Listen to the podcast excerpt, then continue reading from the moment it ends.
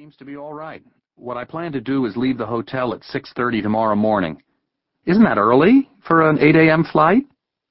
Well, I like to get there a little early. I should be in L.A. at a quarter to 11. Shall I come directly to the hospital or what? They want to do a bypass, Grace says. How does she look? Gray, tired, sad. She's resting quietly now, but the pain was excruciating. I shouldn't have come east, he says. You didn't know this would happen. I should have come home the minute you called. Nonsense. It was important that you stay. I guess so. Anyway, I'll be home tomorrow. How did it go? Oh, fine. The usual. Have you had dinner yet? No, I just got back. I want to shower and change, then I'll go down. Where will you eat? I thought Trattoria. It's right around the corner. Yes, it's good there. I want to get to bed early. It's been a busy day. Here, too. I'll call again when I'm back from dinner, he says. You don't have to, Ben. Well, I want to. When will they do it, do you know? Tomorrow morning, I think. It has something to do with all the numbers being right. I don't know what the hell they're talking about. I'll try you when I get back. Really, you don't have to. Well, okay then. Call me if you need me, Grace. I will. Otherwise, I'll talk to you tomorrow morning. I'll be leaving for the hospital early. Yes, but we're still three hours. Oh, right, I forgot. In fact, well, let me see. He hears her sighing on the other end of the line. You'll be asleep, he says.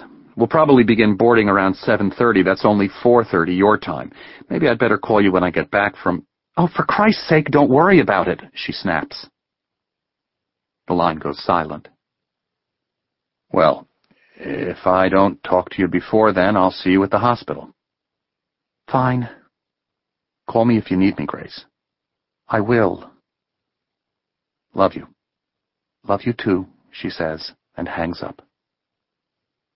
Gently, he replaces the receiver on its cradle. It is always, call me if you need me, Grace. In the 22 years they've been married, she has called him only once, and then to tell him that Margaret fell from a horse at camp. He travels a lot. There are always clients to confer with in St. Louis or Chicago, sites to inspect in New Orleans or New York, lectures to deliver in Omaha or Salt Lake City. He is Benjamin Thorpe, an important architect who is very much in demand. It is still raining hard outside. His daughter lives in Princeton, New Jersey, where her husband is a tenured professor of economics. Charles is perhaps the cheapest man in the United States of America, if not the entire world. It would never occur to him to make a long-distance call to find out how Margaret's grandmother is doing out there in the wilds of Los Angeles. Nor would it ever occur to her to pick up the phone of her own volition, call Ben here, call her mother out there for a progress report. This is now twenty past seven. His darling daughter has known since 12 noon that her grandmother had a heart attack early this morning L.A. time, and that her mother is frantic with worry, but she has not called since Ben spoke to her earlier today. Perhaps she's been too busy barbecuing hamburgers and hot dogs in her backyard. He dials the New Jersey number now, hoping he won't get Charles the First, as he refers to him in private to Grace, the implied hope being that one of these days Margaret will move on to a second, more desirable mate. He is happy when his granddaughter picks up the phone. This is the Harris residence, she pipes in her three-year-old voice. Hi, Jenny, he says. Is this Grandpa? This is Grandpa. Is this Jenny? Hi, Grandpa. Are you watching television? No, are you? They're still talking about John John. Yes, darling, I know. I want to go put flowers at his building. Maybe Mommy will take you. And she says no. Will you take me, Grandpa? I can't, honey. I have to go back to L.A. Ask her to take me, okay? she says, and is suddenly gone. He waits. He does not like being a grandfather. He is only 43 years old, and he blames his present premature senior citizen status on his daughter, who married at the age of 17 and delivered Jenny a scant ten months later.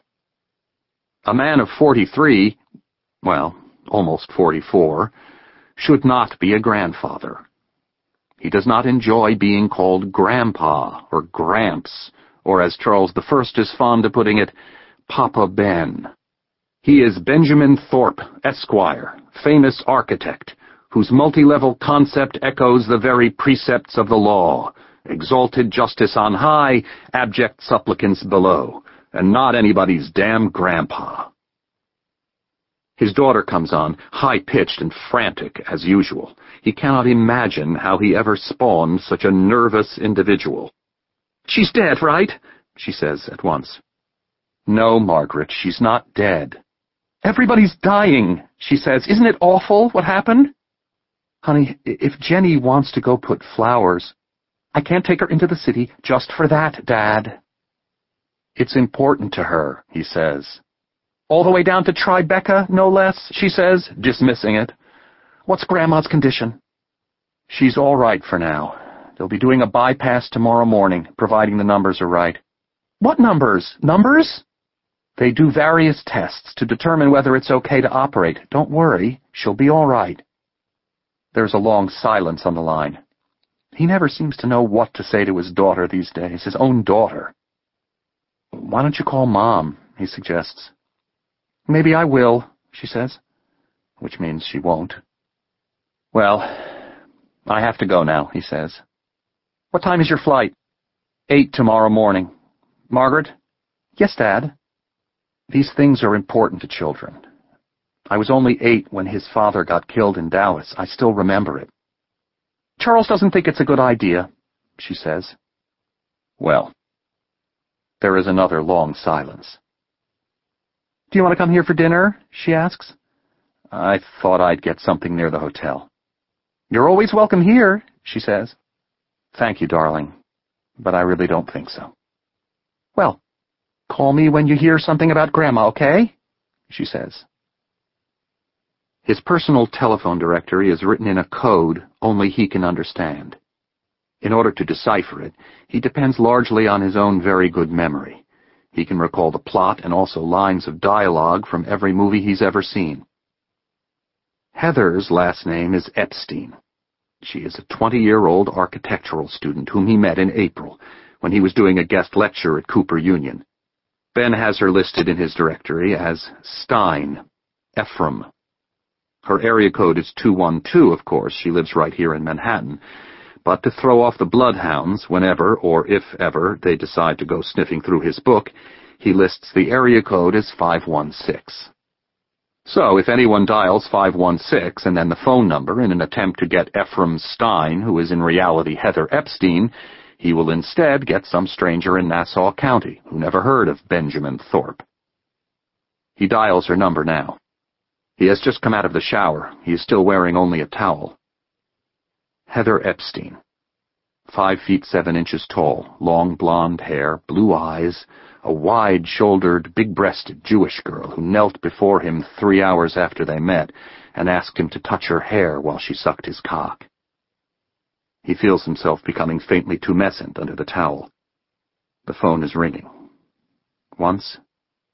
Twice. Hello? Her little girl voice. Heather? Yes? She sounds sleepy. She always sounds sleepy. He visualizes her in a baby doll nightgown, wide hips, full thighs, long, splendid legs. It's Ben, he says, Ben Thorpe. At the lecture that night in April, she was wearing a long tan skirt. Her beautiful legs came as a delightful surprise. That was the only time he went to bed with her, that one night here in New York. Ever since, it's been phone sex. She sometimes calls in collect at the office and says, Hi, what are you doing? Which means, would you like to jerk off with me? Guess what, he says now. I'm here in New York, alone. There is a silence. I haven't heard from you in a while, she says. I thought you'd forgotten all about me. How could I forget you? How do you know I haven't got a boyfriend by now? I hope you haven't. Married man can't ever see me unless he's in New York giving a guest lecture. When did you get here? I came in on the red eye this morning. So what took you so long to call? I'd been busy all day. You should have called earlier. I'm going to a party. I was just about to shower. I'm already showered, he says. So what would you like to do? she asks, her voice lowering. What would you like to do? What do you think I'd like to do? I mean tonight. What would you like to do tonight? Heather, I'm here alone. That means we can spend the night together, the way we did that other time. A hundred years ago? Anyway, how do you know I want to spend the night with you? Hmm, don't you? Maybe. How do you know I haven't already made plans to spend the night with somebody else? You think I just sit around here waiting for you to call? No, but waiting for you to tell me to take off my panties? Can you meet me? There is another long silence. Then she says, I told you. I'm going to a party. Skip the party. We'll have our own party. I want to see you, Heather. I want to spend the night with you. Waits. I'm sorry, she says. I've made other plans. And hangs up. He puts the phone receiver back on the cradle. Rain is lashing the windows. I should have accepted whatever she was ready to give, he thinks. He dresses casually but elegantly. A gray cashmere jacket, darker gray flannel trousers, a pale blue button-down shirt with a darker blue tie, blue socks, and black shoes. He looks at himself in the mirror inside the closet door. To tell the truth, he does not think of himself as particularly good-looking. Quite average, in fact.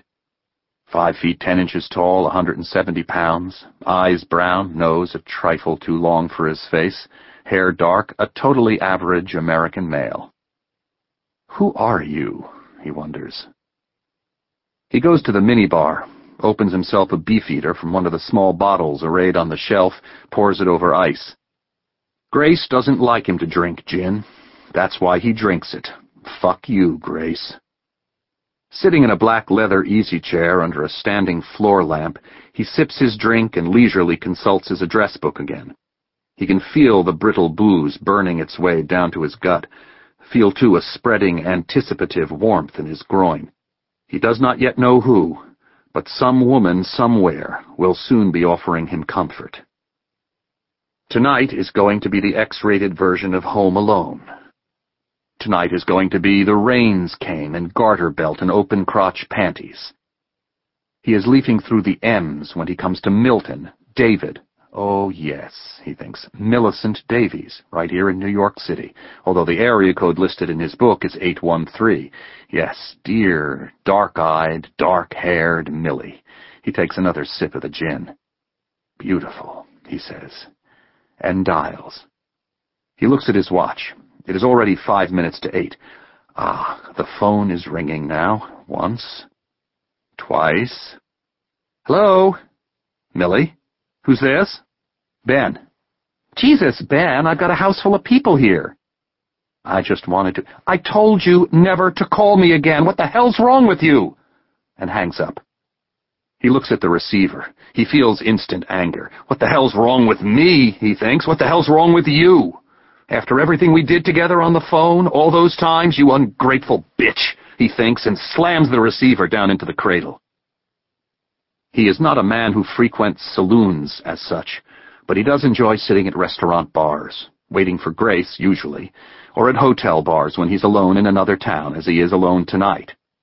He sits alone on a stool, toying with the olive in his second gin since sundown, listening to the heavy rain lashing the windows on the street side of the room, hearing the sound of the lounge piano smoothing the clatter of cocktail conversation. The buzz in the lounge is all about the discovery of the three bodies, some seven miles off Martha's Vineyard. Everyone is talking about the tragedy. It is now ten minutes past eight. The men and women sitting here drinking and chatting have already known for several hours that JFK Jr. and his wife and sister-in-law are in fact dead. Ben can remember the day President Kennedy got killed. Well, his eighth birthday, how could he forget? The grief in this room is almost palpable. There is a shared intimacy among these strangers joined